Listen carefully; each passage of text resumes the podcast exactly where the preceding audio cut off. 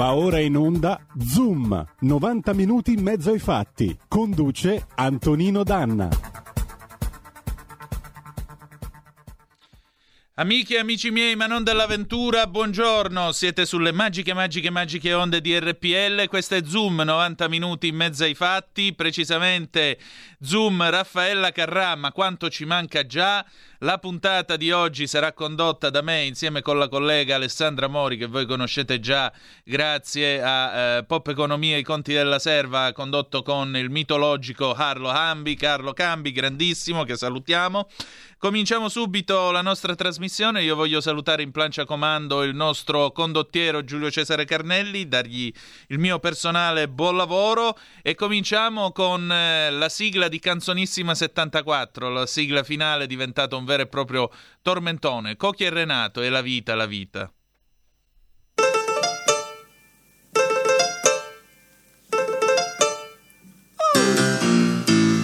C'è, c'è chi soffre soltanto d'amore. Continua a sbagliare il rigore.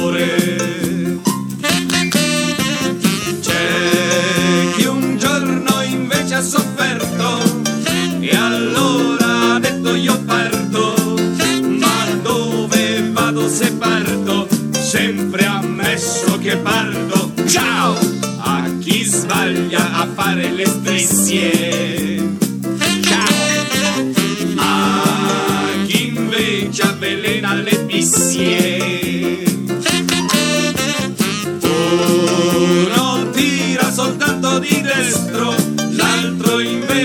Avuto un sinistro e c'è sempre qualcuno che parte,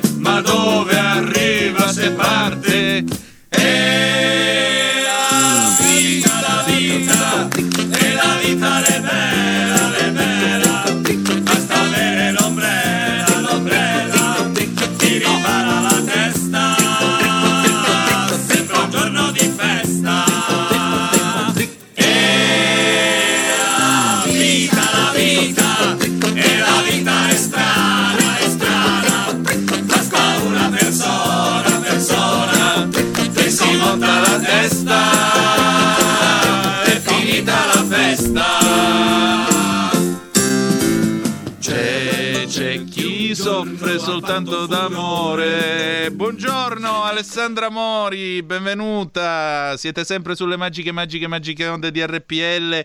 E questo è Zoom 90 minuti in mezzo ai fatti. Ma quanto ci manca già la Carrà? Buongiorno. Ci abbiamo Alessandra Muta. Eh, togliamole il mutismo. Buongiorno Antonino, Ah, eccoci, eccoti. sono qua. Benissimo. E allora, buongiorno. Buongiorno, magico Antonino. Eh, Qua siamo a, a livelli veramente assurdi. Senti Alessandra, È allora, grazie di essere con festa, noi. Ma non la fiesta, eh Antonino? Come, come? È finita la festa, ma non la fiesta, perché Raffaele è tutta una fiesta, sempre. Quello sicuramente, una fiesta col caschetto biondo che balla balla balla senza respiro e balla balla balla da capogiro. Che ricorda che cos'è? Chi è Raffaella per te? Chi è Raffaella Carrà per te?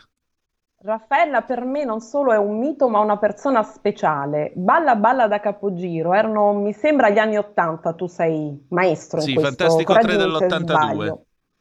Ecco, io mi chiudevo nella mia cameretta e imitavo Raffaella, Eh, parlavo come lei, volevo ballare come lei, ridere come lei, volevo anche il caschetto biondo come lei, ma non, non ho mai potuto farlo essendo mora, diciamo, costituzionalmente.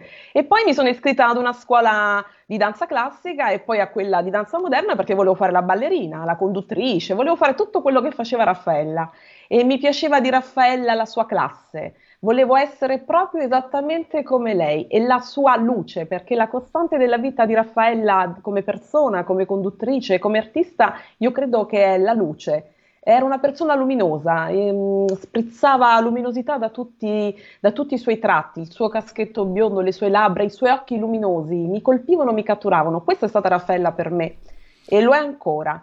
Una persona generosissima. È vero? Eh, indubbiamente. Per voi invece 0266203529 se volete intervenire al telefono oppure 346 642 7756 per le vostre zappe o whatsapp che dir si voglia. Beh, allora, visto che dobbiamo ballare senza respiro, io direi di agevolare dalla regia proprio la sigla di Fantastico 3 del 1982. Tra l'altro, ricorderete che la sigla di coda era invece quello che dovrebbe essere l'inno nazionale della Rai, perché era Viva la Rai di Renato Zero. Eh, andiamo allora con Ballo Ballo e le taumaturgiche lacrime di Raffaella Carrano. Quello era lo sfottò di drive-in. Balliamo anche noi, eh? Ma insomma preferirei evitare. Io sono qui con un pizzico di nostalgia che magia e mi sento ancora a casa mia. Ah, sensazione unica. Ah, voglia di restare qui. Ah, voglia di ballare con te. ballo, ballo da capocchino, ballo, ballo, ballo senza respiro, ballo, ballo, ballo mi metto un passo che fa così, fa così, fa così, pazza su una terrazza, porta, porta, portami una farfalla, ballo, ballo, ballo nel mio castello, che cosa c'è, cosa c'è, cosa c'è?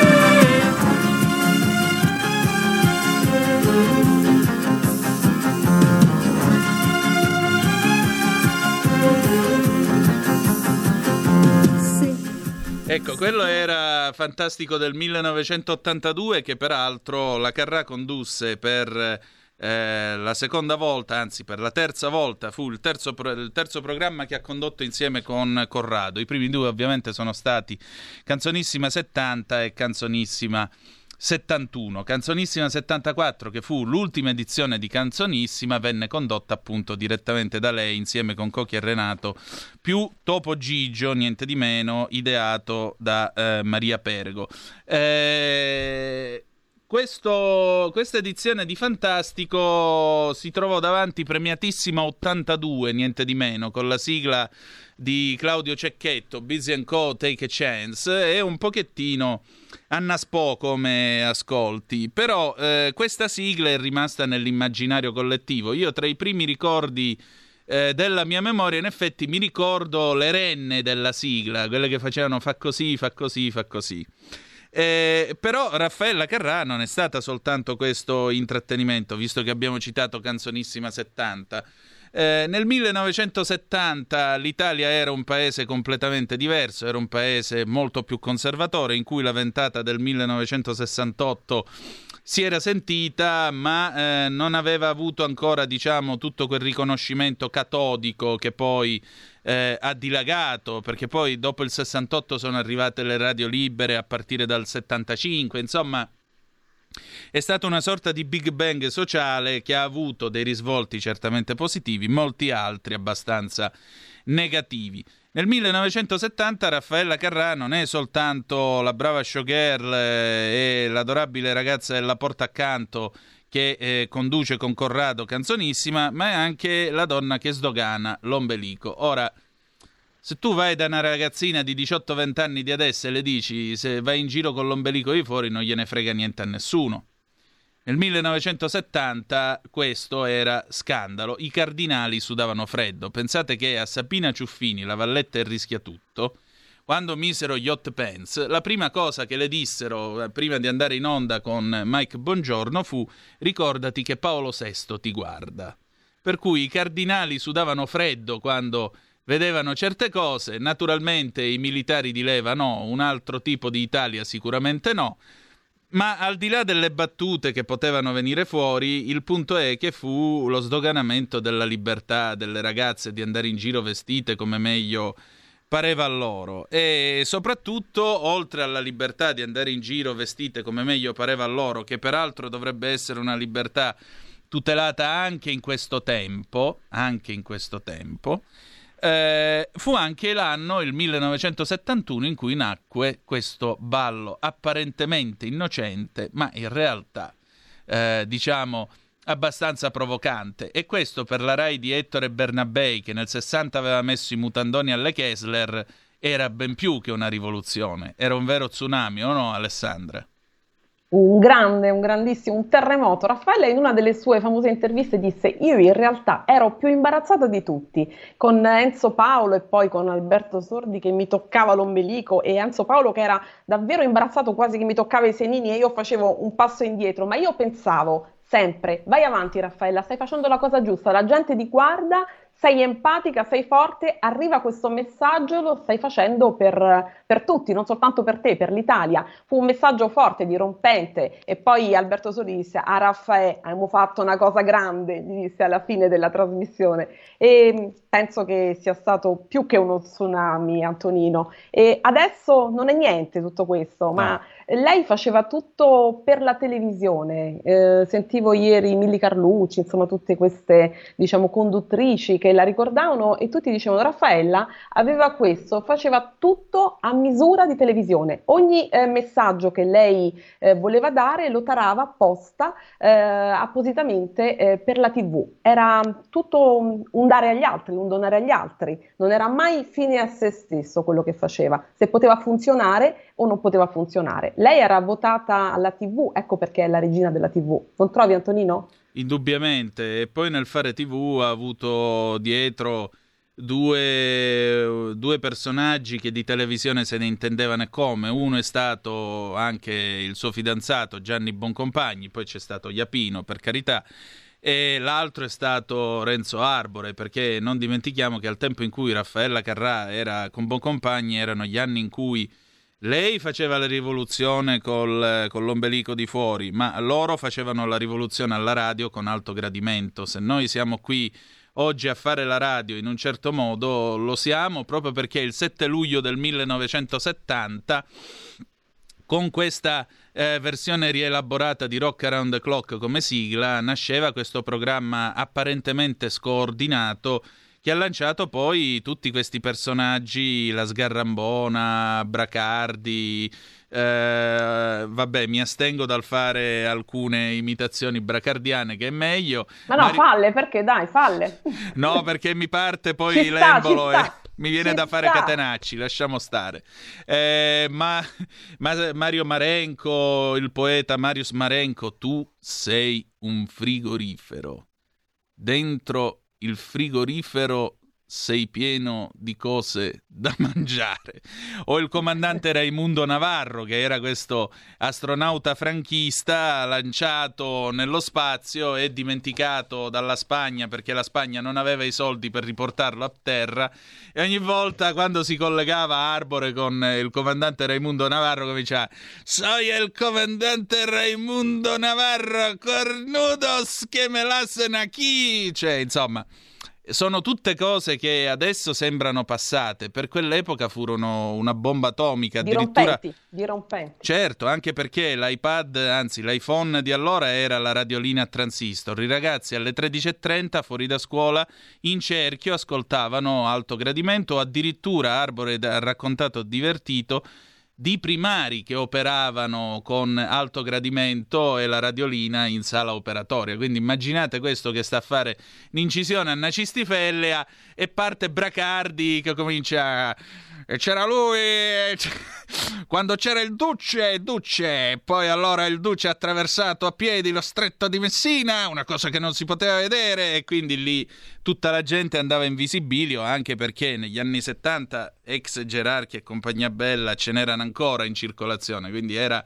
una satira anche forte che faceva Bracardi e Arbore glielo diceva, tu sei uno storico del fascismo prestato, prestato alla radio. Senti, Alessandra. Sai come si conobbero Gianni Boncompagni e Raffaella Carranto? Nino, tu sicuramente lo sai. No, questa non la so, dimmela tu. Non la sai, è un aneddoto bellissimo. Un giorno eh, Gianni Boncompagni telefona a Renzo Arbore. Domani mattina devo vedere una biondina carina, alle 5 di mattina sotto Palazzo Venezia, devo giurare una cosa con lei. Chi sarà mai questa? disse Boncompagni, disse Renzo Arbore. Eh, vedremo, vedremo. E da lì fecero uno spot, girarono una cosa e nacque il loro grandissimo amore, la loro grande intesa professionale oltre che sentimentale. Ieri Barbara Boncompagni ha detto una cosa bellissima alla figlia di Gianni.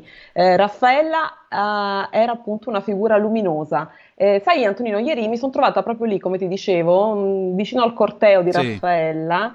Eh, che passava e è salito fin su in Campidoglio a Palazzo Senatorio per poi insomma andare in sala della Protomoteca dove sono omaggiati tutti i grandi e ho visto davvero della gente commossa che si stringeva eh, perché Raffaella era proprio una di famiglia e, mm, eh, lei non voleva far sapere della sua malattia perché aveva paura di turbare. Mm, la sua frase è stata questa: Non voglio che la mia figura luminosa turbi ehm, con il fatto insomma, che io sia malata e quindi non voglio far sapere nulla. Però alla fine che cosa è successo? Ha detto Barbara Bocompagni. Il dolore collettivo si è impossessato di tutto questo e si è stretto e intorno a questa figura luminosa. Quindi vedi che poi alla fine il messaggio della luce, delle persone generose arriva sempre. Sì, indubbiamente. A proposito di spot, a quel tempo si chiamavano caroselli. Eh, mi piace ricordare che l'ultimo carosello che è andato in onda sulle reti RAI, il primo gennaio del 1977, che ha chiuso l'esperienza eh, di questo particolare tipo di pubblicità, poi dopo vennero introdotti gli spot da 30 secondi all'americana come si usano adesso, fu il carosello dello Stock 84 proprio con eh, Raffaella Carrà che ballava e che diede l'addio a Carosello. Dice oggi è il primo gennaio del 1977, il paese è cambiato, la pubblicità è cambiata, quindi salutiamo Carosello che va in soffitta. Enzo Biaggi con molta più ironia scrisse invece che andava in soffitta un italiano medio che probabilmente non si lavava molto dal momento che era sempre pubblicità di deodoranti, shampoo e bagnoschiuma di vario genere e che era sostanzialmente un personaggio sempre affamato visto che si vedevano tutte queste comitive di gente che mangiava alla grandissima. Anni dopo in collegio... Che bei tempi Antonino, io avrei voluto esserci in quei, in quei momenti, sai? Un po' eh, ma sai, sarebbe... ce l'ho. Sarebbe piaciuto anche a me perché gli anni 70 furono un'epoca di transizione, i 60 furono il sogno, i 70 furono la rabbia, gli 80 furono la restaurazione perché comunque fu l'epoca del riflusso tra il 78 e l'82 più o meno. Poi divennero gli anni della Milano da bere, gli anni craxiani, ma quella è un'altra storia. E Magari poi... la racconteremo in un altro momento, quella sì. storia lì. E poi i 90 sono stati la sfiga, ma questa è stata un'altra e vicenda. questi che anni sono? Questi sono anni confusi. Domandone. Come? Domandone, domandone. Sono anni confusi e contorti e noi non abbiamo ancora finito di viaggiare su quest'ottovolante. Almeno secondo me. Perché quest'ottovolante non ha ancora finito di scombussolare le vite di tutti noi. Comunque, sono le 10.56 e io ti volevo dire, siccome so che sei eh, anche molto romantica, la nostra Raffaella nel 1983 tiene a battesimo il, ehm, la fascia del mezzogiorno dove prima c'era il monoscopio. Nasce Pronto Raffaella, Pronto Raffaella col famoso gioco dei fagioli che eh, per ammissione dello stesso Magalli non sapevano quanti fossero in realtà, inventarono un numero fittizio, quindi questo è un altro dei misteri della Prima Repubblica molto ben custodito. Ma in particolare Raffaella ha mantenuto questa sua attività di cantante, che non era soltanto i brani da discoteca, i brani che poi le sono valsi anche il ruolo di con LGBT e così via, ma eh, brani anche molto sentimentali. È l'Italia della fine degli anni 70 che era anche l'Italia in cui la sorella Radio Lazio, questa radio libera, dava consigli alle donne su come trattare gli uomini che mascalzoni. Eh, era un'Italia dove c'era probabilmente molta più passione, molta più tenerezza rispetto a oggi, o, o no? Secondo te? Sì, un'Italia dolce, tenera, romantica, dolcissima, cosa che oggi manca. Tutto ecco. manca. E allora qual è questo pezzo che tanto ti tocca l'anima? Eh, la canzone di Raffaella, mm, dimmelo tu il titolo, va Antonino, se no mi emoziono. Dimmelo Io tu. non vivo senza te, del 1979. E Io dopo non vivo senza te. Bene, andiamo. Lo sentiamo? Sì.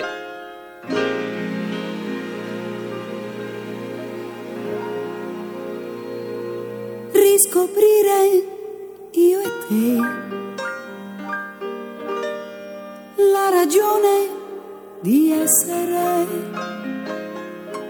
cosa grande, cosa che ora io stento a credere.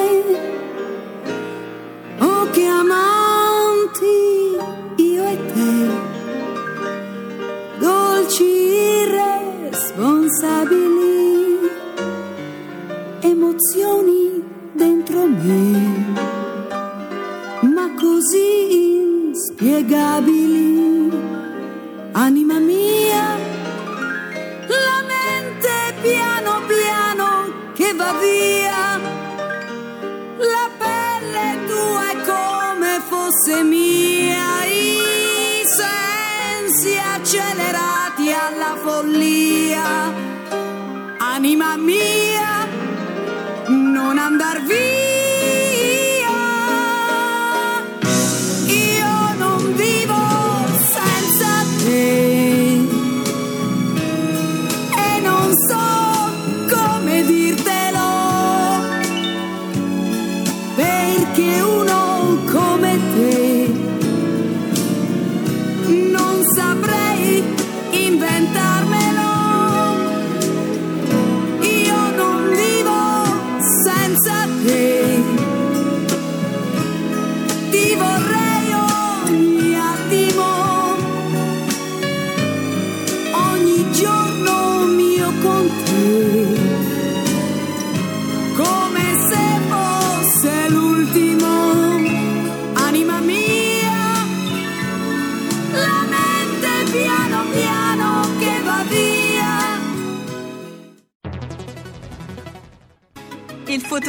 appartiene a chi fa squadra.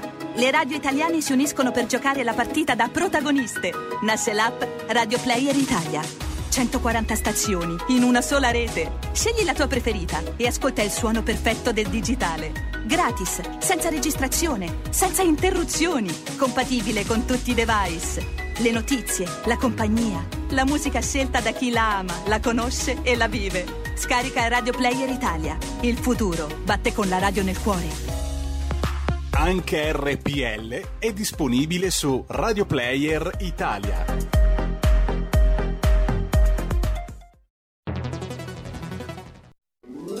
Stai ascoltando RPL. la tua voce libera, senza filtri né censura. La tua radio. 2 per 1000 alla Lega. Sostieni la Lega con la tua firma.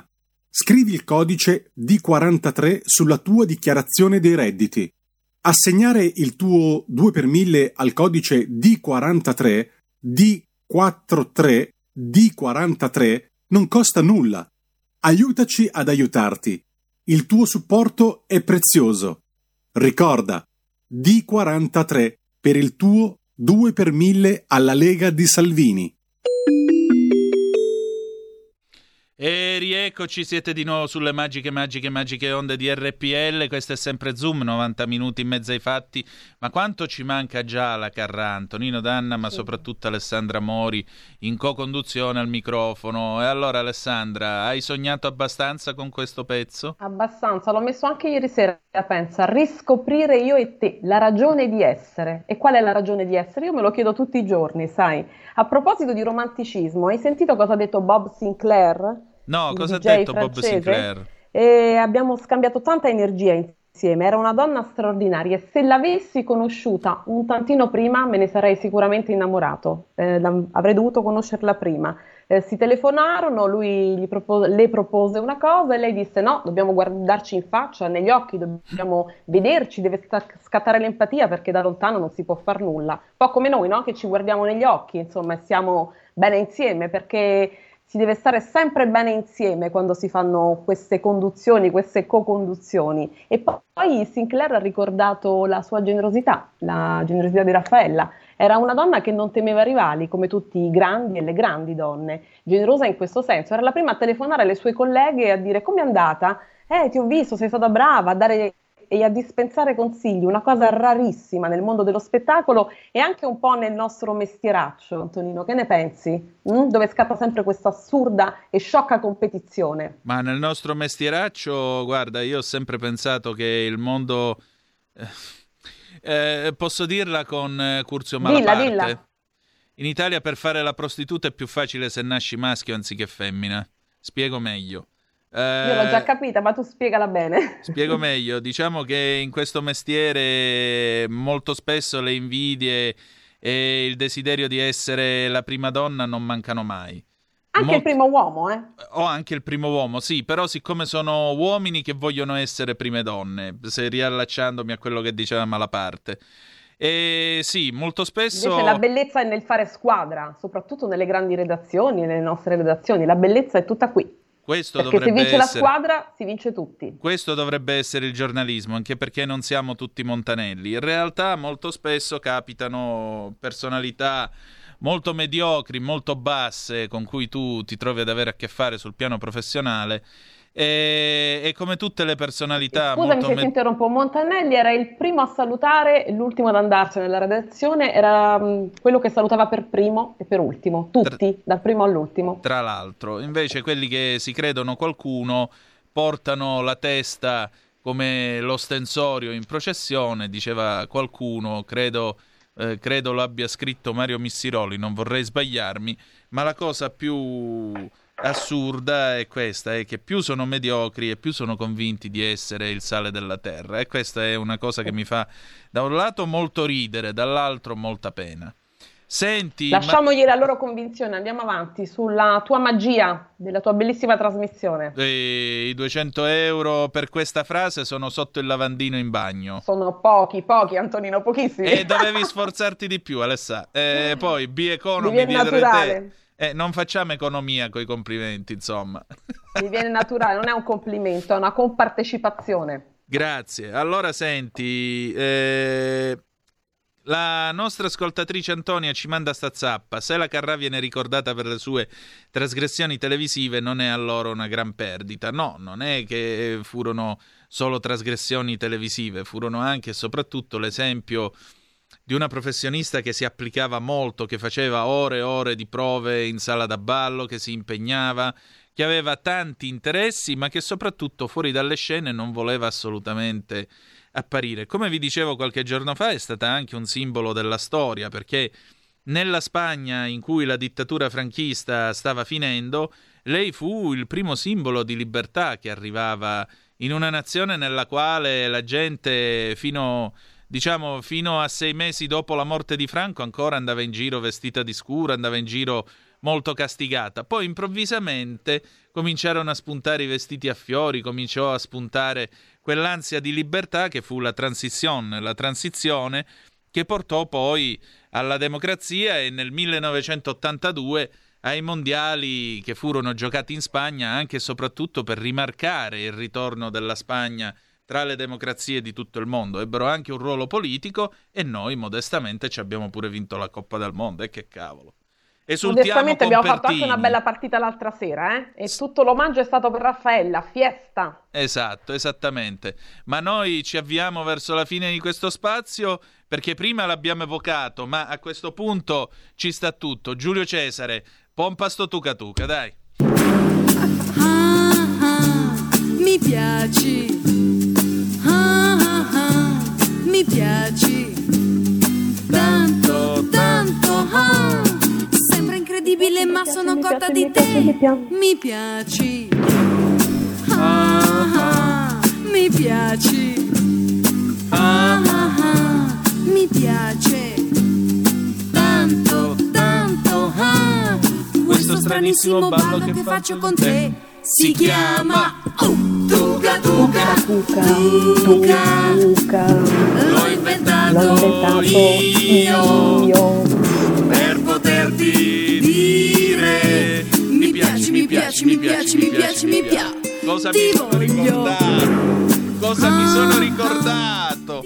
Cosa mi sono ricordato? Il jukebox. Cosa ti sei ricordato? Cosa? Eh, siamo alla metà, fine degli anni Ottanta. Jukebox 100 lire, tre canzoni giù in Sicilia da mia zia Santina la mia mitica zia Santina, questo disco che va... Che non e... ballava il tuca tuca, non lo ballava. No, ma sapeva ballare il twist, era molto brava Ah. a ballare il twist, sì.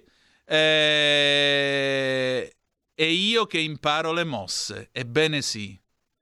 Perché io lo confesso, I was a disco dancer e lo sono ancora. 85 kg fa io modestamente entravo in pista alle 11 e staccavo alle 3 al propaganda via Castelbarco qua a Milano. C'è ancora Hai la lapide capito? lì. Hai capito Antonino Danna che faceva il piacione in discoteca? Beh, eh? piacione Faceva- no, mi piaceva andare a Erpomata, ballare, a andavamo Roma, alle feste, insomma, all'università, queste cose così. E devo dire la verità, specialmente la musica revival, eh, mi piaceva molto. Ecco perché la trovate anche come colonna sonora della trasmissione. Qualcuno ogni tanto dice: Ma che schifo! Però, oh, ragazzi, insomma, ognuno diceva Woody Allen: ognuno deve scegliersi i propri modelli. Per cui, Esatto, Se- ecco. Senti, ma dopo sto tuca tuca, alla fine, tra tiriamo le somme di tutto questo perché il- l'orologio mi sta correndo appresso. Che, Che cosa resta secondo te di Raffaella Garrà? Resta la sua luce, la sua luminosità, la sua generosità, la sua preparazione, la sua competenza e il suo sole. Questo resta. E non è poco, no? No, anche E a me perché... resta nel cuore, nel mio cuore ci sarà per sempre. È proprio un mio modello, Raffaella Carrà, un modello di professionalità. Certo, esatto, esatto. Scrive un altro ascoltatore, rumore, rumore, non è troppo eccessivo adesso intorno alla mitica Raffa? No, non è eccessivo, è un modo anche per ricordarci chi siamo, per ricordarci qualcosa di positivo perché veniamo da anni troppo cupi e troppo scuri e forse avremmo bisogno di nuovo di leggerezza, avremmo bisogno di rimetterci le scarpe con la zeppa e i pantaloni a zampa e andarci a ballare un tuca tuca. E allora, grazie Alessandra. La leggerezza, caro Antonino, che non è superficialità, Esatto. sai, ma è planare dall'alto. Esattamente. Grazie Che è una Alessandra di essere differente. Grazie, Grazie. a te, grazie a voi tutti. Benissimo. E adesso, ladies and gentlemen, ringraziando Alessandra Mori, ecco a voi Gemma Gaetani, la ragazza di campagna. La ragazza di campagna con Gemma Gaetani. Sei forte perché sei più ricco di un re. Pensavo che andasse tutta di più la canzone. Ciao, buongiorno. Buongiorno. Buongiorno Gemma, ben trovata dalle pagine di Salute e Benessere della Verità, dove vi invito a seguirla ogni lunedì. Gemma, oggi ci hai allestito una puntata davvero saporita. Posso dirlo? Sì, io devo dire la verità, sinceramente non avevo pensato di, mai di dedicare un pezzo a un argomento così mm, eh, piccolo, no? Perché di solito lo dedichiamo, che, che ne so, la carne di maiale, non, eh, a- non una preparazione particolarissima. Però le polemiche che ci sono state su quella per me bellissima statua di Amedeo Longo, eh, messa a Roma a Trastevere, eh, il, il fatto che sia stata imbrattata, che l'abbiano dovuta rimuovere, insomma, sono rimasta così colpita eh, perché ho notato come venga sempre di più scartato, diciamo, dall'orizzonte di questi nuovi opinionisti, e ora ci sono anche gli animalisti, tutto quello che è cultura e anche economia, perché poi il cibo è questo. Certo. Questo- Questo è un concetto che, per esempio, per, eh, per- mh, cioè, mh, nel centrodestra, in particolar modo per la Lega, è sempre, da sempre stato chiarissimo. Cioè, il cibo è la nostra cultura, una nostra fonte di reddito, oltre che di orgoglio anche, e, e così. E quindi ho pensato di dedicare una puntata proprio a indagare un pochino di più la porchetta e ho scoperto delle cose veramente importanti, sia dal punto di vista culturale, quella che mi ha colpito di più sicuramente è la tesi di questo studioso eh, di, di storia dell'arte, secondo cui in un, in un disegno inedito di eh, Leonardo da Vinci ci sarebbe raffigurata una porchetta. Sai che ci sono tanti eh, disegni min- che sono studi, poi di solito quelli sono gli studi che effettuano gli artisti, schizzi, e che sono, questi si, ce ne sono tanti di Leonardo, di Leonardo, questi si trovano in Gran Bretagna. Effettivamente io ho visto proprio con i miei occhi, eh, diciamo, non, io non credo, non so se si può davvero attribuire a Leonardo da Vinci il desiderio di raffigurare una porchetta, però sinceramente quella, quell'immagine eh, sembra ingrandita sembra veramente una porchetta, sembra proprio la statua appunto di, eh, di Amedeo Longo. E, eh, ma mh, insomma, non soltanto questo, cioè la sagra, ecco, la, la, porchetta, per esempio, quella che di solito si chiama porchetta romana e che si mangia a Roma come, come street food, diciamo che non è molto diffuso, lo era sicuramente tempo fa, il famoso panino con la porchetta, sì. sono poche le persone che passeggiano per Roma mangiando panini con la porchetta, però eh, è vero che la porchetta romana a cui si fa riferimento è in realtà la porchetta di Ariccia, che è poco lontana da Roma e che è eh, la porchetta più importante d'Italia. È una porchetta infatti riconosciuta IGP, tanto che c'è una storica sagra della porchetta ehm, che poi a un certo punto si è anche, al, si è anche associata, eh, è diventata famosa in tutto il mondo perché si è associata eh, al Festival degli Sconosciuti, cioè questo festival organizzato da Rita Pavone e Teddy Reno, no, che portava appunto sul palco cantanti sconosciuti, si ehm, svolgeva contemporaneamente alla Sagra della Porchetta, cioè per dire Domenico Modugno, Claudio Baglioni, si sono esibiti lì. Quindi ridurre veramente la porchetta a quello che hanno detto alcuni animalisti, cioè un animale morto, secondo me è veramente, cioè, sono quelle dichiarazioni che ti fanno cadere le braccia, non so come dire. Sì, e... no, mm, effettivamente è così, anche perché, guarda Gemma, cioè, abbandon- eh, considerare semplicemente violenza il cibo, questo è qualcosa che secondo me eh, ha un che di estremista, ha un che di estremista. Perché tu dici non mi mangio il porcellino perché il porcellino soffre, ok, ma anche le piante sentono. Allora, sì, infatti... Che facciamo? Mangiamo un... i sassi? Allora, diciamo che ci sono addirittura delle persone talmente estremiste ed esistono, è vero che ci sono i fruttariani che mangiano soltanto per, que- per quel poco tempo che rimangono in vita con una dieta del genere, perché poi i problemi, del, per esempio, del fruttarianesimo sono veramente seri, sono più gravi di quelli del, del, vegetarianesimo. Queste persone mangiano soltanto la frutta che cade spontaneamente dall'albero. Quindi, allora, io non voglio neanche usare... Ehm, fare pensieri offensivi, eh, cioè non, po- non, non voglio dire sono persone stupide, ragionano male, non ragionano, però certamente c'è una visione estremista che li conduce a fare dei ragionamenti che sono sbagliati, perché un'altra cosa che a me colpisce molto è pensare che gli stessi animali sono carnivori. Cioè, esatto. quando io preparo un hamburger, il cane, ovunque si trovi in casa, all'improvviso sente l'odore e comincia a girare perché sono spontaneamente carnivori anche loro. E, que- e infatti queste persone pretendono di far diventare vegani e vegetariani anche gli stessi animali che non lo sarebbero spontaneamente. Quindi siamo, come in tante altre circostanze, al, mh, mm, dove vediamo appunto all'opera eh, la, eh, l'idea progressista del, del mondo, la concezione progressista del mondo, siamo all'imposizione di idee che sono considerate giuste da parte minoritaria ad una parte che è invece maggioritaria e che in questo caso conclude, eh, co- comprende anche gli animali.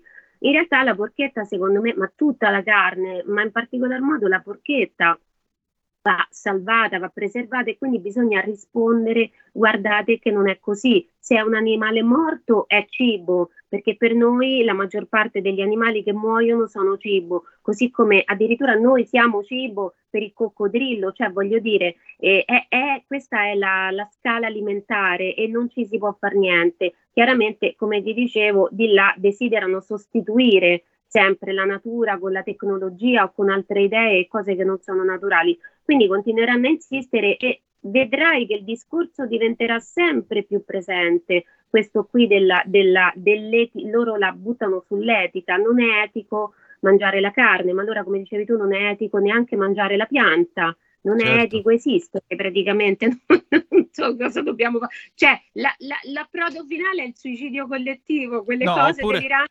Oppure Gemma è il Soylent Green, te lo ricordi? Quello del film. C'è questo film del 73 che è anche un romanzo, ora non mi ricordo come si chiami il film, ti chiedo scusa, in cui praticamente l'umanità si ciba di questo Soylent Green, questo cibo strano, questa sbobba strana, e poi si scopre che in realtà la fanno macinando gli esseri umani morti, per cui, quindi, questo è... No. Allora, in realtà loro, eh, l'idea è quella di sostituire la carne con la finta carne. Questa è, è, mm, quindi anche lì c'è tutto l'altro discorso, cioè in realtà non è che vogliono che moriamo di fame o vogliono farci mangiare gli altri esseri umani, semplicemente vogliono farci mangiare questi finti hamburger che costano una cosa fatti con eh, vegetali e quando dicono che allevare la carne inquina e costa più che eh, la coltivazione dei vegetali non è vero, non è la verità, è vero invece il contrario, quindi ci vogliono far mangiare un finta carne fatta con vegetali che inquinano di più e, e co- fanno consumare di più per, eh, per essere prodotti eh, e che soprattutto costano. Io sono andata a vedere per esempio la famosa Beyond Meat, cioè oltre la carne significa questo Beyond Meat il marchio di questa, perché poi queste sono multinazionali, cioè non sono, qui si parla di miliardi proprio di, di euro, di dollari, eh, costano qui in Italia costano 70 euro al chilo. Mamma mia. Quindi il- la soluzione loro ce l'hanno, non è morirete di fame, è dovete mangiare quest- questa robaccia eh, ed è questo che è, che è molto discutibile secondo me. Oltretutto quello che io non accetto è anche l'idea che sempre gli animalisti hanno detto che eh, mangiare la carne è una tradizione antica eh, che si può abbandonare.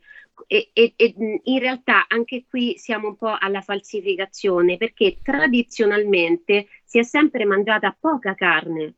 Cioè, la dieta dei nostri nonni e in generale la famosa dieta mediterranea non è l'equivalente della dieta sballata statunitense piena di junk food e quintali di eh, pollo fritto del, del McDonald's, cioè i nostri eh, nonni mangiavano la carne se Una volta andava a bene, settimana. appunto, una volta a settimana con- mm, consumavano tutti i tagli meno pregiati della carne, molto spesso anche perché erano quelli che rimanevano a loro, perché invece il maiale oppure altri, eh, altri animali che loro allevavano venivano allevati per chi glieli dava, per quelli per cui lavoravano, non per sé. Quindi era la tradizione prevede proprio invece un consumo rispettoso e quindi a livello quantitativo e anche qualitativo, cioè come tratto l'animale, eh, che è già di per sé etico.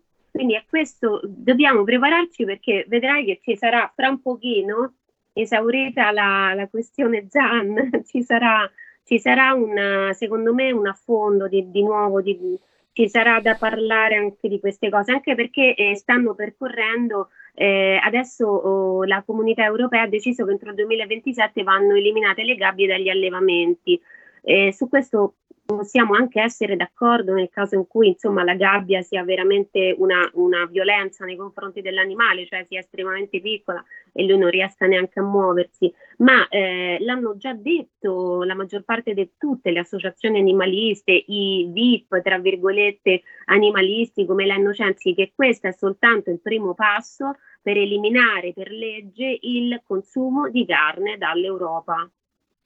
Quindi diciamo che l'agenda, come si dice, l'hanno già, eh, l'hanno già chiarita, però insomma noi continuiamo a mangiare la, la nostra porchetta perché ma Esatto. a cosa ci fa bene la porchetta? Allora, la porchetta è una, ha le calorie eh, che sono, di- allora dipende dalla parte perché è fatta con il busto del maiale disossato e arrotolato su se stesso, con sopra la parte della cotenna e degli aromi all'interno, a volte anche delle frattaglie, dei pezzetti di fegato, non sempre, dipende da dove la si fa, perché anche questa è una cosa importante da sapere, la porchetta non è ora un'esclusiva romana, quindi non c'è qui un predominio della capitale perché è molto diffusa anche al nord, si fa la merenda con la porchetta, per esempio nelle vigne, dopo aver appunto fatto la, la raccolta delle uve, è mh, diffusa in tutta, eh, in tutta Italia. Ehm, quindi la fetta tipica di porchetta è composta da una parte di carne di maiale molto magra e poi la parte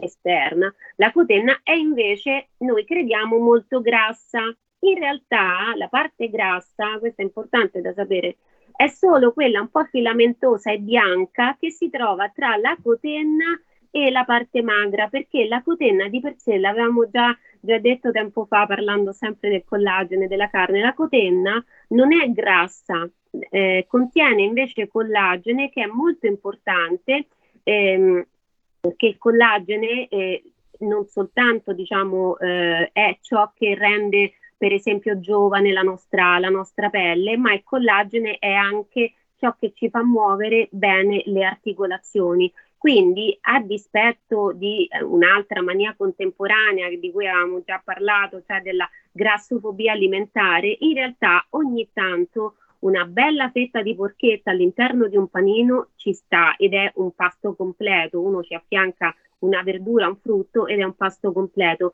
ma anche considerare la porchetta l'equivalente di eh, un hamburger, di un, delle fettine di petto di pollo è corretto, quindi mangiarlo così come secondo, senza pane, in questo caso magari un paio di fette, anche tre, perché ogni tanto, certo non tutti i giorni, ogni tanto noi abbiamo bisogno di consumare sia quei famosi grassi che ti dicevo, sia appunto il collagene, perché proprio per questo igienismo alimentare un po' delirante, noi non troviamo, per esempio, troviamo veramente, davvero raramente il collagene negli alimenti, perché per esempio si trova anche nella pelle del pollo e quanti di noi sono lì condizionati e magari mangiano la coscia ma scartano la pelle che poi esatto. in realtà è molto saporita. Oppure il brodo di pollo, chi lo fa più? Tanto collagene si, si ha eh, preparando il brodo di pollo perché? Proprio perché mettiamo anche le ossa, la pelle, eccetera. Ma io penso che sono pochissime le persone che oggi in un pomeriggio invernale si mettono lì a fare il brodo di pollo. Quindi è una cosa importante. La carne di maiale poi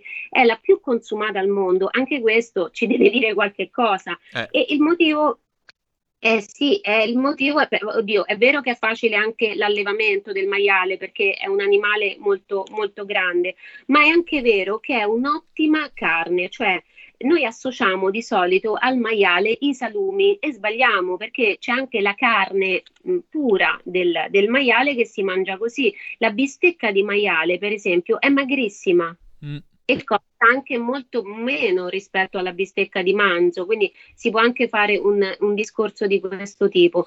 Il maiale poi è una carne, è una carne bianca sostanzialmente che ehm, presenta un rapporto tra grassi eh, saturi e insaturi a favore eh, dei grassi insaturi che sono quelli genericamente detti buoni, quindi l'ideale è che ci siano più grassi insaturi che saturi all'interno di sia di una, all'interno di un alimento, perché questi grassi non è che si trovano solo nella carne di maiale, mentre invece la carne rossa ha, può, dipende dal taglio, ma può avere questo rapporto a sfavore, quindi anche questo è un punto a favore della, della nostra porchetta. Un'altra cosa molto importante e che è un motivo per cui io mh, mm, sto dalla parte di tutti i dietisti, gli scienziati, tutti coloro che sostengono che la, il consumo di carne è necessario, è la presenza del ferro. Anche qui noi siamo un po' schiavi, diciamo, di alcune associazioni automatiche e pensiamo che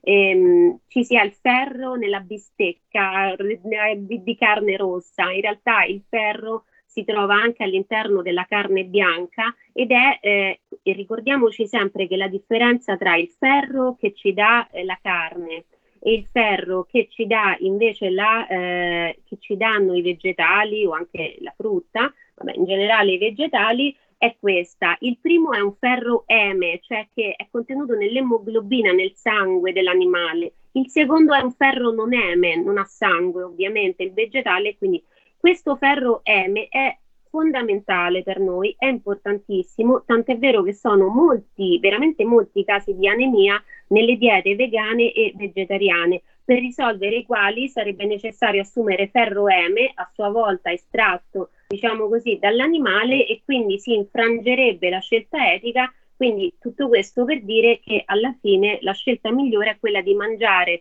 non troppa carne, ma quella buona e tra quella buona rientra a tutti gli effetti la porchetta, quindi noi ci rifiutiamo di considerarlo soltanto un animale morto perché non è così. Anche secondo me. Senti, un'ultima curiosità, perché secondo me sono scuole di pensiero. La porchetta, tu come te la mangi? Cruda o gli dai una scaldata? Cruda, cioè fredda o gli dai una scaldata?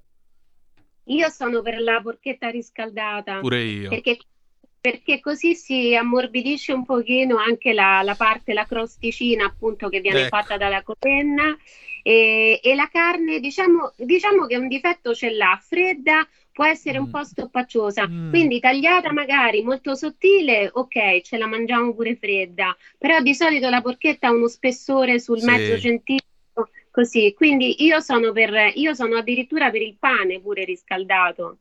Ehi, addirittura il pane, questa mi mancava, però ti giuro, è la prima volta nella mia vita che la parola crosta per me ha un significato bellissimo. Però hai ragione, sì, eppure io la preferisco riscaldata. Fredda? I miei- Infatti si può prendere, infatti io ho notato che è sempre più diffusa, an- si trova facilissimamente al supermercato, perciò dicevo non c'è bisogno, certo che è bello andare al chiosco, al banco, a- alla fraschetta da riccia, certo che è bello mangiarla lì, ok, però la troviamo anche al supermercato, ovunque noi ci troviamo in Italia e possiamo riscoprire, secondo me invece di andare indietro, dietro a- alle sirene vegane, noi possiamo invece riscoprire eh, la, mh, o il- la tradizionalità, ma anche il gusto, secondo me, di questo che è davvero una via di mezzo tra una fetta di carne e un- una fetta di salume. È veramente particolare la porchetta e va, eh, e va apprezzata, insomma, e se non la si conosce va scoperta. Bene, io oggi quando sarò a casa farò una scappata e mi andrò a mangiare la porchetta perché mi hai fatto venire veramente fame, Gemma. Te lo giuro. Gemma, grazie come sempre di essere con noi e del tuo contributo. Grazie a te, a voi e un saluto a tutti i radioascoltatori. Ciao. Ciao, allora noi chiudiamo la nostra parte, vi ringrazio, ringrazio ancora una volta la nostra bravissima Gemma, vi ricordo seguitela il lunedì sulla verità, noi adesso chiudiamo, andiamo in pausa, dopodiché tocca alla Lega Liguria con l'immenso Fabrizio Graffione. Grazie di essere stati con noi e a domani. The best is yet to come, il meglio deve ancora venire. Stai ascoltando RPL. la tua voce libera, senza filtri né censura. La tua radio.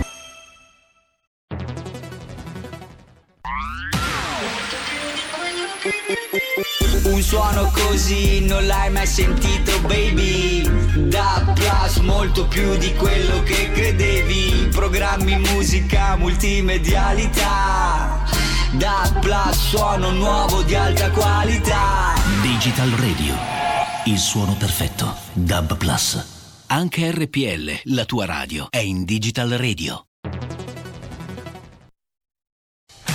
Porta con te ovunque RPL la tua radio. Scarica l'applicazione per smartphone o tablet dal tuo store o dal sito radiorpl.it.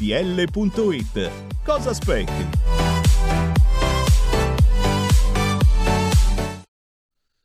E rieccoci, siete sempre sulle magiche, magiche, magiche onde di RPL. Passiamo dalla porchetta ai panzotti e non solo. Ecco a voi l'immenso Fabrizio Graffione per la Lega Liguria. Te la linea, Fabrizio, ciao.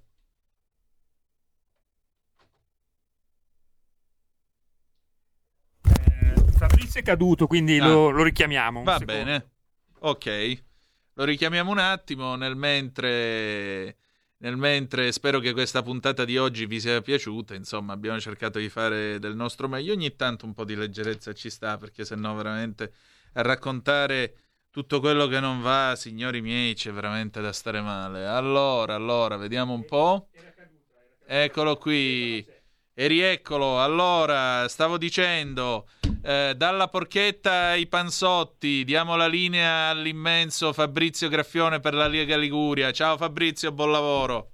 Era, ciao Messo a te, buongiorno, buona giornata da Genova e dalla Liguria. Oggi c'è un, un sole leggermente velato, c'è un po' di vento, il mare è mosso, si dice bullesume un po' da noi, ma comunque il mare ragazzi è pulitissimo, veramente bello. Fa caldo, eh? Devo dirvelo, se volete venire giù venerdì, sabato e domenica fa un po' caldino, però si sta veramente bene. Partiamo subito con il nostro primo ospite della mattinata, qui dalla Liguria, è il nostro capogruppo regionale Stefano Mai, che dovrebbe essere in linea. Ciao Stefano, ci sei? Sì, ciao Fabrizio, buongiorno a tutti. Ciao, dove ti trovi in questo momento? Sono in ufficio che sto studiando un po' di pratiche.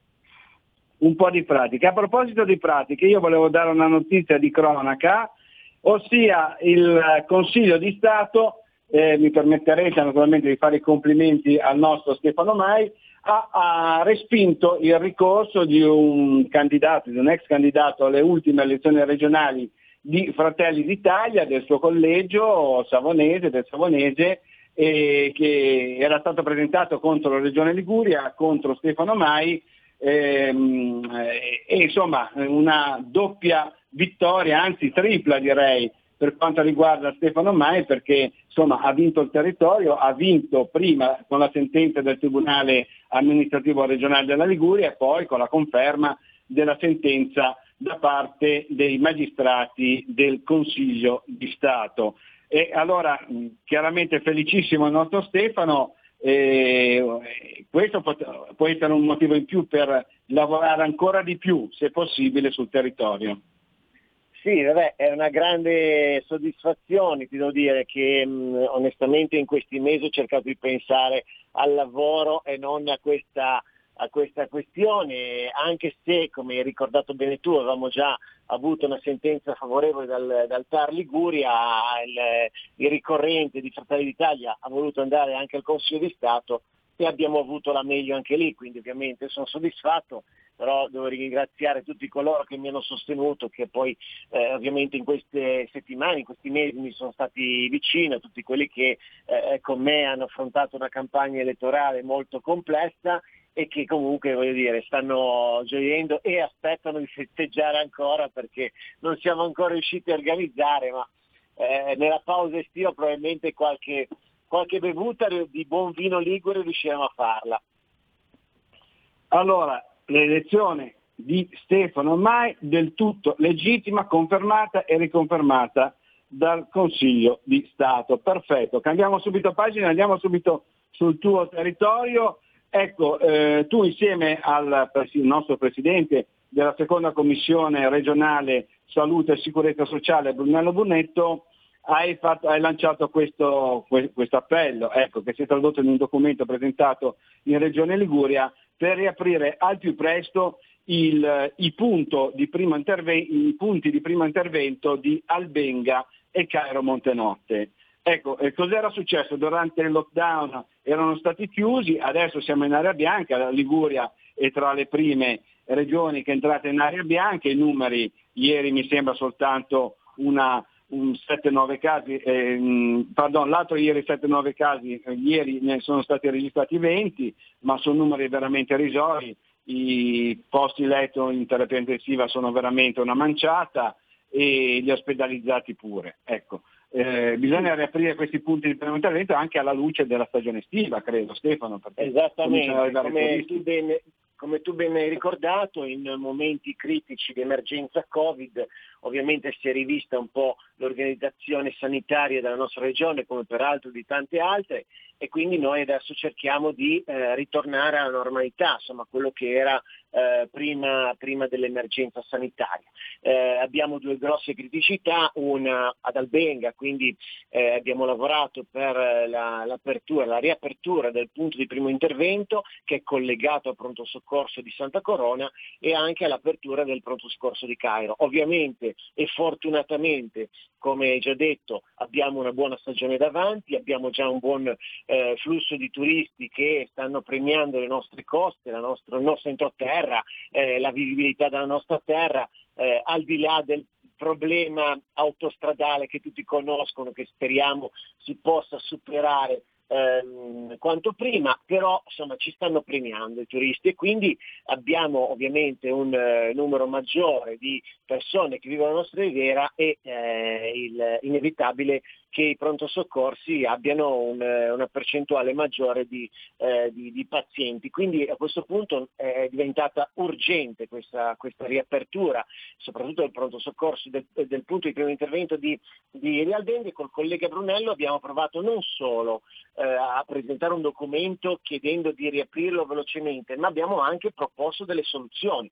Ad esempio cerchiamo di eh, ehm, eh, sfruttare la competenza, la disponibilità anche dei professionisti che attualmente lavorano negli ospedali di Genova eh, che a rotazione eh, insomma, cerchino di ehm, garantirci l'apertura anche di, di, del pronto soccorso di Albenga, ma allo stesso tempo ehm, abbiamo chiesto anche di attivarci eh, con l'Università di, di, Genova in modo che eh, AS riesca a eh, in qualche modo a coinvolgere gli, spe- gli specializzanti nelle discipline di, di mh, eh, medicina d'emergenza in modo da poter avere ulteriori risorse umane da poter ehm, in qualche modo riaprire velocemente appunto questo, questi punti. Abbiamo fatto un bando come Regione Liguria a giugno per assumere nuovi eh, nuovi dottori, nuove competenze. Mm, questa volta, contrariamente a, a maggio, eh, ci sono stati dei partecipanti, anche un discreto numero, quindi abbiamo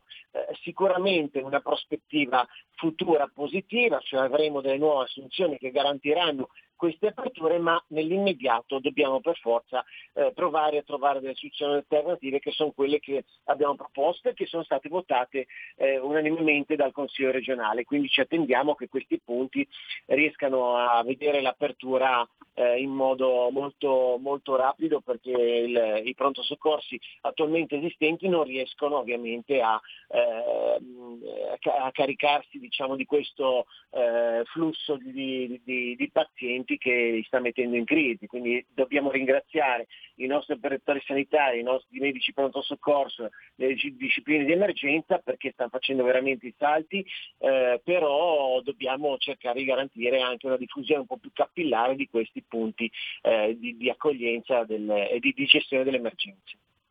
Ecco, per quanto riguarda la carenza di medici, eh, volevo fare una precisazione, correggimi se sbaglio, Stefano, attualmente il flusso di specializzanti dell'Università di Genova di medicina, in particolare nelle discipline di medicina d'urgenza, come hai detto tu, esatto. ma anche anestesia, rianimazione, ginecologia ostetricia e pediatria, eh, è, è, diciamo, mh, viene indirizzato nel territorio dell'Astra genovese. Quindi il documento eh, che è stato approvato da, da, dal Consiglio regionale eh, chiede che eh, vengano indirizzati in, diciamo, anche nelle altre ASL della Liguria che eh, complessivamente ricordo sono cinque delle altre riviere e quindi ci potrebbe essere diciamo, anche immediatamente un rinforzo da, di, di, camici bianchi sul territorio oltre a Genova, giusto? Corretto Stefano?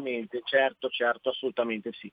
Eh, per noi questa, diciamo, questa, collaborazione con l'università diventa strategica perché possiamo consentire anche a, a, diciamo, spe- a questo flusso di specializzanti un'assunzione in, ter- in, tempi rapidi, quindi ovviamente non solo ad Albenga, non solo a Cairo Montenotte, ma in tutta la regione Liguria. Quindi questa è anche una prospettiva lavorativa eh, insomma, che, che spero coglieranno e questo è molto importante perché come ricorda, ricordavamo insieme eh, e tra l'altro a, a, stagione estiva oramai già iniziata, i turisti stanno tornando, vero Stefano, a Linea Zona?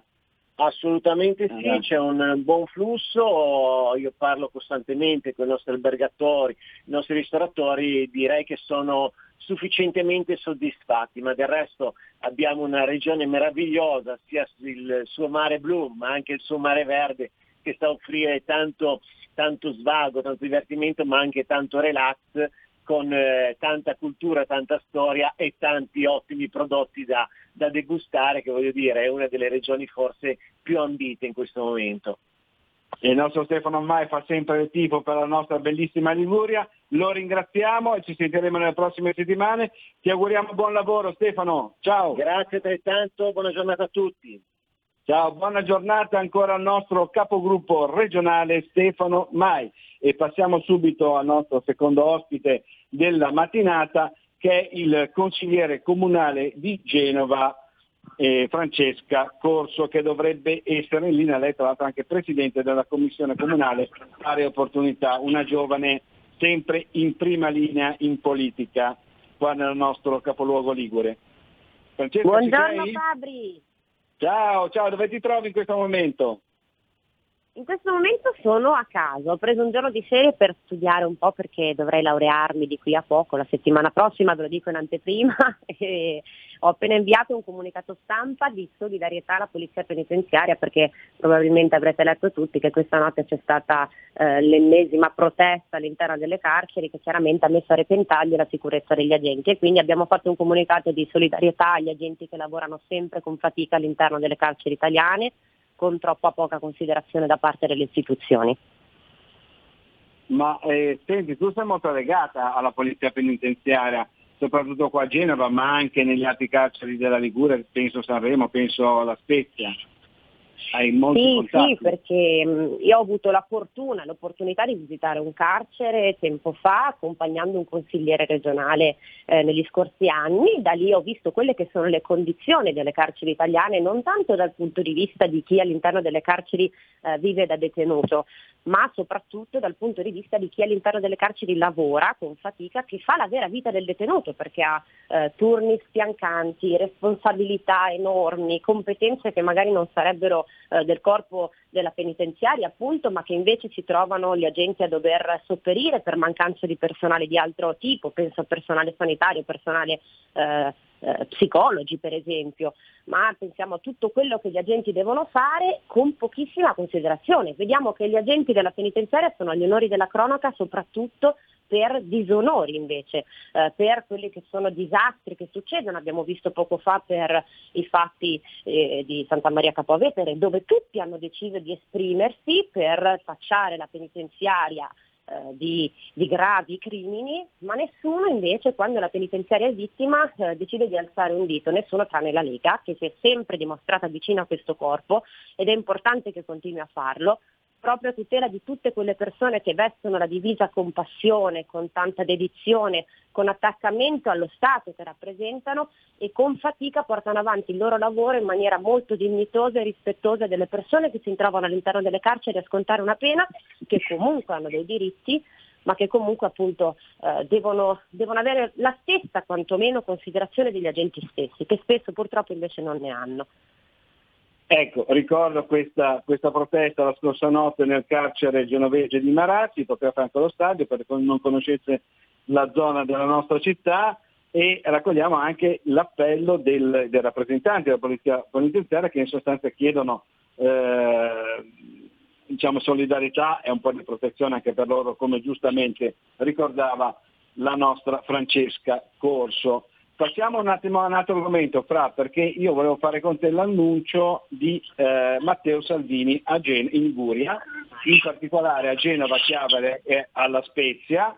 Eh, quindi domani alle 11.30 eh, Matteo Salvini sarà in largo 12 ottobre, proprio in pieno centro città a Genova, da Moody's, per chi non è, ribadisco, genovese, al gazebo eh, della raccolta firme per il referendum sulla giustizia, alle 15 sarà a Chiavari, sempre gazebo eh, per il referendum della giustizia in piazza Gagliardo, anche lì in centro città, e alla Spezia, ehm, pardon, scusate, piazza Gagliardo a Chiavari non è proprio in centro città, è verso la colonia Fara sul mare, mh, eh, diciamo all'inizio di Chiavari perché arriva da Genova, alla fine perché arriva da, da Sacco Levante.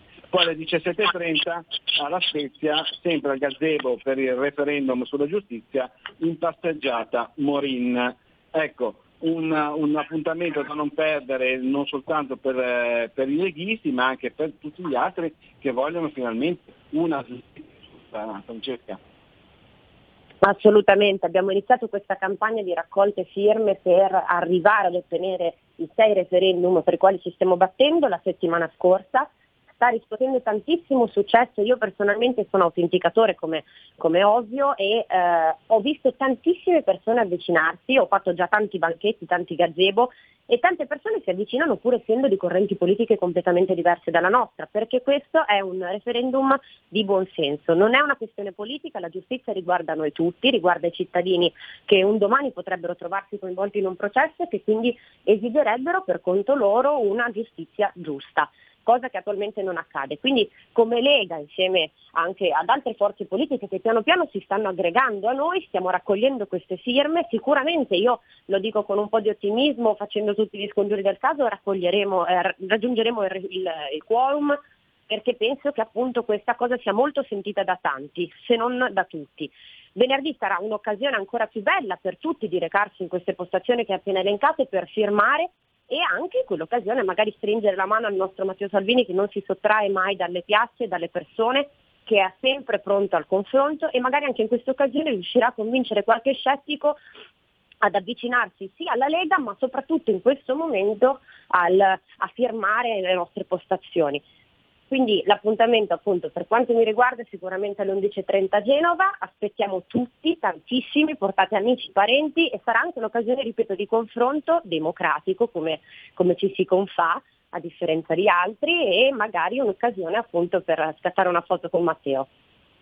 Allora, ricordiamo ancora una volta, ore 11.30 a Genova, largo 12 ottobre da Moody's, ore 15 a Chiavari, in piazza Gagliardo, fondo, diciamo, all'inizio o in fondo, dipende da dove si arriva, comunque da Genova all'inizio nella zona dell'ex colonia Fara, c'è un parcheggio e c'è subito la spiaggia lì vicino, alle 17.30 alla Spezia in passeggiata Morin Matteo Salvini per il gazebo sul referendum della giustizia. Ringraziamo ancora Francesca Corso, consigliere comunale di Genova e presidente della commissione pari opportunità, ti auguriamo buon lavoro e buona giornata. Ciao Fra!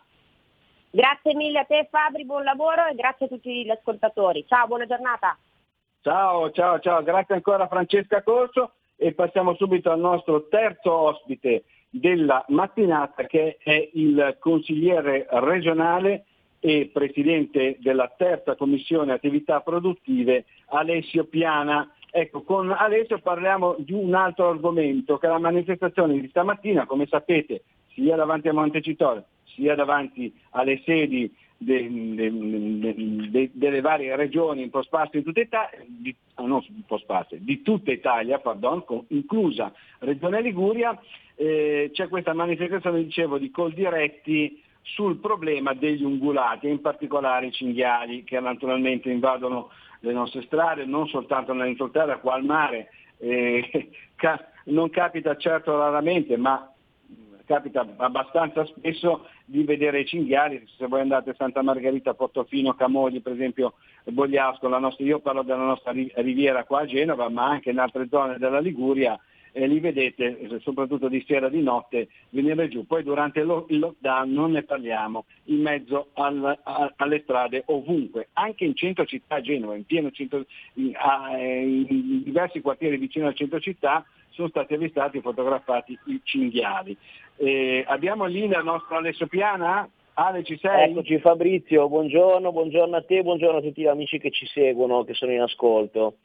Ciao sì, Ale, dove in ti effetti... trovi in questo momento?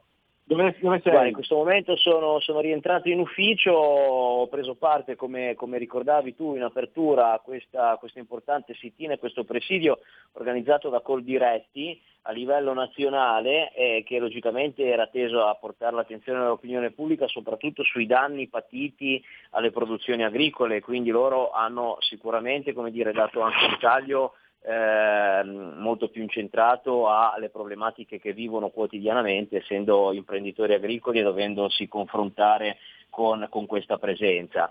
Presenza che però, come dicevi, non è più soltanto un problema di ambiente, non è più un problema di agricoltura, è un problema di tutti.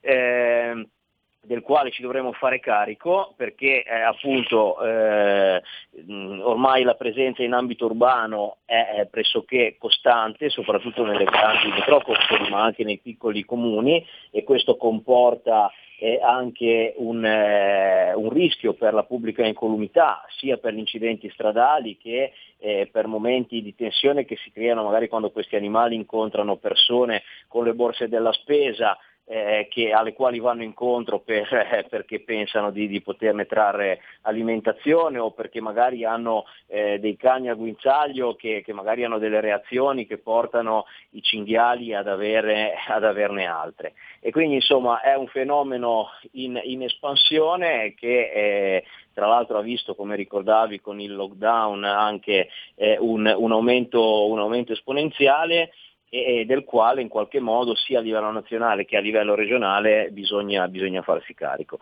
Devo dire che noi come Liguria da tempo, eh, sotto proprio l'impulso eh, della, della, Lega, eh, stiamo cercando di dare delle risposte concrete. Abbiamo avuto anche in passato dei braccio di ferro eh, abbastanza tesi con eh, i governi nazionali, siamo stati oggetto di diverse eh, impugnative dinanzi alla Corte Costituzionale che finalmente però a febbraio di quest'anno ha cambiato orientamento dopo circa 15 anni eh, di un certo tipo di pronunce e quindi vediamo un pochino di spiraglio, vediamo eh, qualche strumento in più che può arrivare a breve per aiutarci a gestire questo, questo fenomeno. Importante sarebbe anche che a livello nazionale eh, diciamo, normative che ormai hanno più di 30 anni e che erano eh, state adottate eh, dinanzi ad un patrimonio faunistico e ad un ambiente completamente differente rispetto a quello di oggi vadano adeguate, aggiornate e consentano eh, in qualche modo di avere degli strumenti. Mm, faccio solo un esempio per non addetti ai lavori, oggi è più facile per assurdo ehm, gestire la presenza degli ungulati all'interno dei parchi naturali eh, piuttosto che nel territorio in cui eh, invece non ci sono determinati vincoli. Questo perché la normativa eh, di settore eh, per quanto riguarda le aree protette, almeno su questo punto, è un pochino più eh, diciamo così, aggiornata eh, rispetto a quella che invece disciplina le attività agricole, le attività di caccia, eccetera, negli altri territori. Ecco, senti, ti volevo fare una domanda, Alessio, visto che tu sei un tecnico in materia di caccia oltre che politico. Tra le linee richieste dai manifestanti di stamattina, io leggo le agenzie, eh, c'è quella della possibilità per gli agricoltori di effettuare interventi nei propri appezzamenti coadiuvati dalle forze dell'ordine, da guardie venatorie, volontari, da cacciatori abilitati iscritti all'apposito registro regionale e l'estensione del calendario venatorio perché dicono ad oggi è lo strumento che dà maggiori risultati. Ecco, si rie- riescono a fare queste cose o no secondo te? Allora, sulla difesa del fondo già siamo a buon punto ed è possibile oggi con una procedura che sicuramente dovrà essere ulteriormente semplificata eh, poter procedere, cioè un agricoltore oggi che eh, dire, è anche eh, titolare di una eh, licenza di porto di fucile per uso di caccia può chiedere di essere autorizzato a difendere diciamo così, il proprio fondo e, nel momento in cui c'è la cultura in atto con una comunicazione agli organi di pubblica sicurezza preventiva, perché logicamente eh, non, non, si possono esplodere dei colpi di fucile senza avvertire eh, gli organismi di pubblica sicurezza, può comunque tutelarsi. Eh, ci sono anche delle buone notizie per quanto da quelli che eh, tu l'hai definito, lo hanno definito anche loro, diciamo una sorta di estensione della possibilità di effettuare della caccia, che in gergo tecnico si chiama invece intervento di controllo faunistico, cioè l'attività che esula dalla caccia ma finalizzata lo stesso all'abbattimento al contenimento del numero di questi animali che devono essere eh, dire, eh, interventi tutti autorizzati dalla Regione previo parere dell'Istituto Superiore per la Ricerca Ambientale e, e anche qua eh, sostanzialmente noi abbiamo una nuova norma che eh, possiamo dire proprio da, da, poche settimane è entrata in vigore perché è stata fatta in, eh, in aprile eh, e eh, quindi sono decorsi i termini per un'eventuale impugnativa che non c'è stata dopo un'interlocuzione costante anche a livello ministeriale, quindi ci auguriamo che con l'attuazione di questa nuova disciplina e il coinvolgimento di ulteriori soggetti che potranno fare interventi, eh, questo fenomeno, almeno per quanto riguarda la nostra regione, vada via via ad essere più contenuto. Benissimo, sei stato molto chiaro e, e ti ringraziamo veramente per la tua sintesi speriamo che si riescano a realizzare queste cose, ma siamo sulla strada giusta, avanti così. Ti ringraziamo e ti auguriamo buon lavoro. Ciao Ale. Grazie a voi, grazie a tutti, arrivederci, a presto. Siamo proprio in chiusura al limite, ancora buona, buona giornata e buon fine settimana a tutti da Genova e dalla Liguria, linea Milano, da Fabrizio Graffione. Avete ascoltato Zoom, 90 minuti in mezzo ai fatti.